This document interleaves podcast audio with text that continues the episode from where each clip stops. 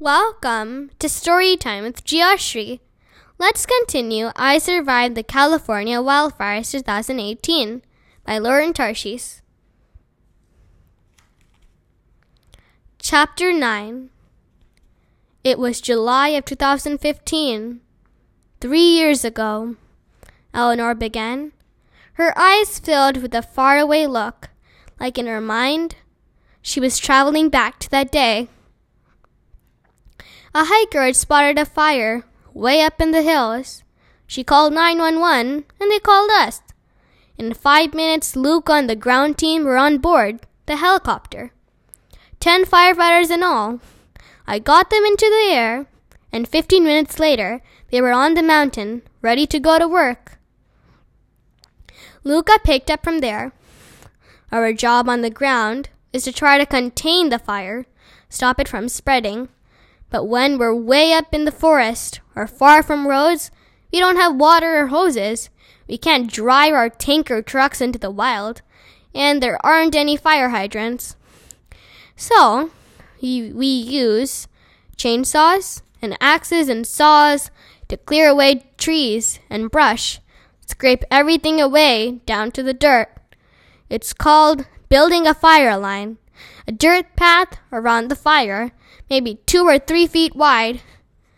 He picked up his fork again and drew a circle around what was left of his rice and beans. We're trying to take away the fuel the fire needs to spread. A wildfire is like a hungry animal. It feeds itself on things that will burn trees, brush. That's its fuel. Take away its fuel, and the fire will weaken, then starve. Like that time at basketball practice, Josh thought, when I hadn't eaten breakfast. He ran himself so hard he almost fainted. Greg practically had to carry him off the court. Most fires don't give us too much trouble, Luca went on. We put them out quickly. And at first, this river complex fire didn't worry us so much.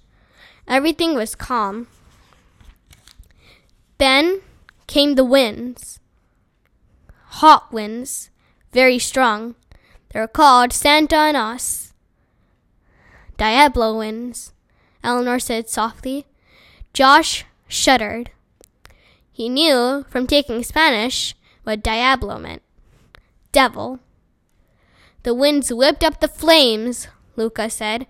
In ten minutes, the fire had tripled in size. We could see it in the distance, that angry orange glow, getting bigger and brighter. The wind started to pick up big burning embers, chunks of wood and ash. These fire bombs were landing all around us. I knew we had to get out of there, and quick. We radioed for help, and Eleanor came to pick us up. Luca's words were painting pictures in Josh's mind pictures scarier than any video. He could see the flames. He could see the thwack, thwack, thwack of the Huey helicopter and the roar of the wildfire. He could practically feel the hot wind blowing in his face. The main fire was still about half a mile away, so I was able to land the Huey. Eleanor said. Luca and the team got on board, but now the winds were blowing at 60, 70 miles per hour. Not even the Huey can take off in winds like that. The flames were closing in all around us. We were trapped. Josh's heart hammered. He remembered when he and Mom were riding bikes one time, and a car swerved and hit Mom. She fell off her bike and badly hurt her leg. Josh had never felt so scared. But even if he multiplied that fear by 10, he didn't think it would come close to how it would feel to be in the middle of a wildfire with no escape. Luca's voice dropped down. In a wildfire like that, all you want to do is run. But when the flames are moving that fast, you usually can't outrun them. You have to try to find a big open space without trees or anything that can burn, like a ball field or a big parking lot or a river. Holly interrupted. Thank you for listening. Bye until next episode.